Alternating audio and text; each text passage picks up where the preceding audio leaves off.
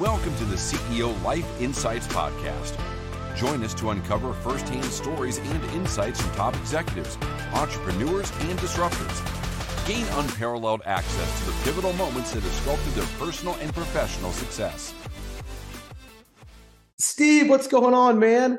Hey, Josh, how you doing? Good. Welcome to CEO Life. We're so glad you're here. And I mean, I've just really enjoyed the last few minutes getting to know you and your story. Um, let me just start off by saying what I love about your story is you're a, a man that understands entrepreneurship, change in industry, reinventing yourself. And I think so often people never reach their potential because they never reinvent themselves. And your story, you're now going on your third reinvention. Uh, yes. And so tell us a little bit about kind of your, you know, you were a, a, financial planner for a while, you went into some other industries. Give us the quick story of how you've reinvented yourself. And I want to talk a little bit about the power and importance of reinventing ourselves in leadership and in entrepreneurship. Sure. No, I appreciate that, Josh. And thank you for the opportunity. Yeah, I in a previous life, I spent uh, 28 years as a financial advisor. And I, I really loved helping people in that that hmm. environment. But every time the market would decline, every attorney in town is putting ads on the radio or TV going, Hey, did your broker lose your money? You know, they got insurance, yeah. get it back and I watched good guys that did the right mm. thing get sued for the wrong reasons. Right. And I I've never been sued. I I just feared that, and it was just always over my you know over my shoulder. Yeah. You know that it was a concern, and I had an opportunity in 2011 to kind of change into a career I always wanted to get into, which was real estate. Mm. And a friend of mine told me about a company that was opening up nearby, and he set me up with with a number to get an interview. And i didn't know really what it was about hmm. but it turns out it was a lot of my bigger clients my pension client, plan clients excuse me um, these corporate investors that were buying real estate directly from the fdic when the market crashed in 08 that 09 time period. Yeah yeah. And this new investment opportunity came up where the fdic said you know we don't want prettier foreclosures in the market so you can't just buy them make them nice and put them back right they wanted them cleaned up. So they made a deal to rent these out for five years and then have the opportunity to sell them with a tax break on top of it. Interesting. That rental income turned out to be a good investment model, especially in a low interest rate environment, which we've yep. also experienced recently, right? So we were producing six and a half, seven percent return for those investors. Right. Um, it was it was great, but I, I went for the interview, and the only thing I knew about the guy is his son and my son were on the same Pop Warner team. Uh-huh. And we'd never seen each other because we were both working too much. So I broke the ice with that conversation, and he just cut right to the chase and said, "You know, I need contractors. I need them now. How many jobs can you handle?" And I was I was kind of surprised. I said, "You know, just give me one. Just give me yeah, yeah, yeah. Let me show you what I can do, and uh, you know, we'll go from there." And I and I got home after giving him my W nine and my email, and he actually gave me four complete renovation jobs wow. to do. Wow. Um, and I remember taking the very first one, which was in my neighborhood, seventeen thousand dollar job, and I, I, I didn't know anybody. I right. didn't screwdriver, and if I did, my wife would tell me to put it down because I didn't know what to do. yeah, exactly. Like me, I got a uh, Brookstone uh, uh, tool set.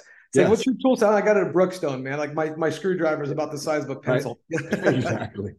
So, you know, I went to Home Depot not knowing anything. And I was like, well, I got to find someone wow. to do this job. I got to start. They already gave it to me. I got a timeline of a few weeks to do it. And um, I started talking to people in Home Depot that were buying paint, buying tile. And I was like, hey, do you do that for a living? I've got this job.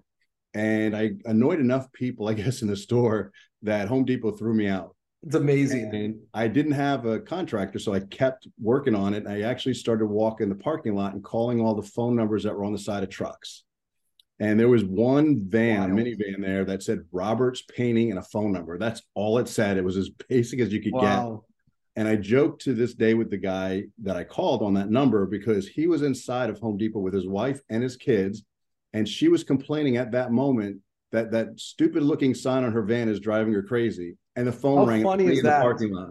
Yeah. So it was kind of funny, but uh, he came from Panama. He had one month's rent in his pocket he came out with his wife and kids and looked at the job within three seconds, four seconds. He's like, I'll take it. It's like, but you didn't even read the whole thing. He goes, he's like, I, I need it. I'll take it. I don't yeah. care what it is. We'll figure it out. I'll take it.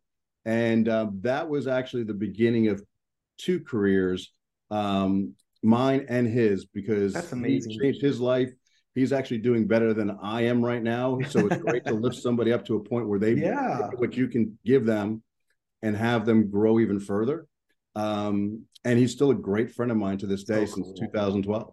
Man, so that's awesome. That was really, you know, an awesome thing to do. But um, you know, I took a company that I had nothing, no idea what to do. Like I had no idea what yeah. I was doing. Yeah. And I grew it from that first year we did uh, just under four hundred thousand dollars in revenue to last year 2022 uh, we did 8.6 million what so, do you what did you learn from scaling a company from at that pace at that rate what are some of the aha moments or some of those moments you look back and go man that was a big moment in my leadership yeah. development my my understanding of scaling businesses what was something that yeah. you learned during that time well there's probably one phone call that sticks out. Hmm. Um, mm.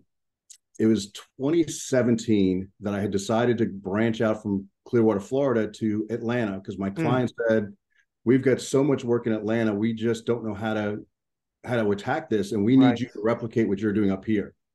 And they did. They were trying to get guys to do 400 plus houses a month, and um, I took that market on. I, mm. I decided that was something I was going to do. I was going to take on a monster. And I created a machine that I didn't know I was doing. Uh, I was working, I, I'd work all day Mondays. Tuesdays, I would leave at 5 a.m. to the airport, fly mm. to Atlanta, and I would work till probably 11, 12 o'clock every night. I come back midnight Thursdays and then follow up on Friday and Saturday with, you oh. know, all the issues that just came up, new jobs coming in, sure. jobs closed. Um, but I was working so hard, I didn't know how I was doing. And it was so small in my business that I actually had my my mom doing my bookkeeping and my payroll. Wow. Wow. And mom would just call me on a Friday and say, Hey, these jobs paid. I'm like, just pay the guys what they what they're doing. Yeah. yeah. keep going, keep going. And it was just short calls with my mom and she just wow. ran the back office stuff. But one one night um, I had called her because I was concerned. I didn't take a paycheck the whole year. Wow. And I called my mom. I said, Mom, I'm killing myself. Am I making any money?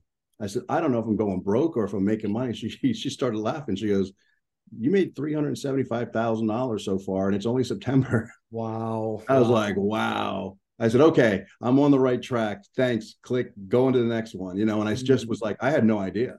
Um, well, there's a there's a power in focus, you know, and there's a power in when you see the opportunity and saying, I'm just going to keep charging towards that opportunity uh, reinvesting in the business, reinvesting in the machine. Because ultimately, I mean, I've scaled multiple software companies, and it really is until you can get it like a machine mm-hmm. that is processing and working. Uh, you're yeah. always going to be. You don't want to be the machine. You want to build a machine, and those right. are very different things. Yes, and that that was my moment where I was like, I'm doing something right. Yeah, and, and, you know, I kept doing it. It got to the point where I had to start hiring employees. Mm that was my first run with hiring employees. Mm. Um, got very, very lucky. The people that I did hire, I don't have turnover. Even my contractors, I don't have turnover. I pay them very, very well. Yep. Um, I do what most contractors don't do. I show them the original contract I get from my clients, mm. and I show them the percentage that I would take for the service that I provided, and they know straight up what everybody's getting because I yeah. believe strongly that everybody deserves a fair buck. Uh, right. that, that includes the roofer or the person sweeping out the garage when the job yep. is done. They yep. all get paid a fair dollar for their for their role because if you don't, somebody's going to start complaining, and then a cancer spreads, and that sure. spreads to someone that's a good, good employee, and it just it doesn't work. Everybody has to be treated fairly with respect, and they don't get that usually in construction, which I didn't know until I started doing it and finding out how people were really treated. Um, so I think I had a, a good recipe for success. Mm. I just had to focus on it, hire people that could replace some of the things I was yep. doing. Yeah. And the bank account was the big thing. Taking it, having mom do it is one thing. having somebody hire, manage your sure. entire bank account and have access to that. That did honestly take me probably three, four months to get sure. that. Sure, sure. So, no, I mean trust is a tough thing, but I mean, I'm gonna I'm gonna pull this out. Uh, part of reinventing yourself is learning something new, but also taking what you've learned into a new industry. Yep. And I think that's the power of, of reinvention is you can say, hey, I learned all these things here. I'm going to bring it into this new thing. However, I still got to learn a ton of stuff, but you're really at that point you're starting to get compounding interest or compounding gains yep. where you're saying i'm not starting over and i think right. that's important to remember when you're in um, when you're reinventing or you're doing this it's like you're not starting over you're bringing everything you've learned into this to to you know add on it hey listen our last few minutes yeah. you're reinventing yourself again Yes. Um, and tell us a little bit about that reinvention, and then I'm going to kind of package up our, our talk here. Sure, sure. I'll keep it kind of brief there, Josh. Um, the new ventures, because of this market, the real estate market has kind of shrunk up. Mm-hmm. There's no inventory out there at, at, any level, let alone what my clients normally buy at. Sure. They're, they're looking for that three bedroom, two bath, two car garage, no pool. That's yep. a great rental property. There's none of it out there anymore. They've bought it all, and then nobody's selling what's left. so, um, and we all know where real estate has been going, right? So yeah. it's tough at any level. Um, seeing that writing on the wall, I wanted to get into something where I could help people again, myself, my family, my mm-hmm. friends, um, still survive in the new economy. Yeah, and, right. You know, a, a, friend of mine of 30 years had introduced me to a former partner of his that got together with a young uh, Amazon influencer and these guys put together a business called Stable Storefronts that I've mm-hmm. partnered with. And it's an opportunity for you to start a business with Amazon, who has probably the best platform in the world. Um, everybody knows it. Everybody wishes they had it, and there's sure. an opportunity you can. So uh, we started these Amazon stores. My wife and I actually bought two of them. Wow. And you know, we don't have to design a website. Amazon's already d- done that. We don't have right. to go market to find clients. Amazon's already done that. Uh, you don't need storefront. You don't need employees. You don't need rent. You know, you don't have utility bills. It's a great way to partner with a company with the backing and infrastructure of Amazon. Yep. Which I think is only going to grow. I mean, Amazon now does 42% of all e-commerce sales in the United States. Um, the next nearest competitor is Walmart and Walmart only does 4%. So that's the gap between first place and second place. That is crazy. Yeah. Wow. So, you know, it's a new adventure that. Uh, what kind of stores did you guys buy? Um, they're, they're the Amazon stores. So, um, oh. what we're, we're doing is picking product now to put in those stores. Yep. Yep. Um, Amazon's very difficult to actually get approved. It's very strict by their rules and how hmm. things are packaged. And you start off actually with 100 cubic feet of digital storefront. So wow. you do well with that. They give you a little bit more room. You know, they want to see your ratings wow. and reviews. It's all managed by stable storefronts for us. Man, isn't that wild? Yeah. Wow. So it's pretty cool. That is so cool. Man, listen, I, every time I get to meet so many of you folks, and it's exciting to watch how rapidly CEO life is growing. And, but I got to tell you, being able to be on the front edge and meet so many folks that are, I'm telling you, brother, guys that have created jet companies, guys that are construction, uh, folks like you that are reinventing. Uh, mm-hmm. It's just amazing to see the spirit of the entrepreneur, the spirit of the reinventor. And if anybody's listened to this, people are, uh, and they will be all over the world as years go on. Remember this: reinvention is a powerful, powerful. It's a commitment. It's scary. It's unknown. But when you reinvent yourself, you're bringing everything you've learned before and the spirit of a learner going forward and that is a compounding gain. And so uh, steve i just I, I, tip my hat to your compounding gain. We're going to learn from it. Uh, we can't wait to get to know you and build a relationship with you and i just want to say thank you for your time brother. I, I appreciate all your time josh. Thank you so much. Thanks steve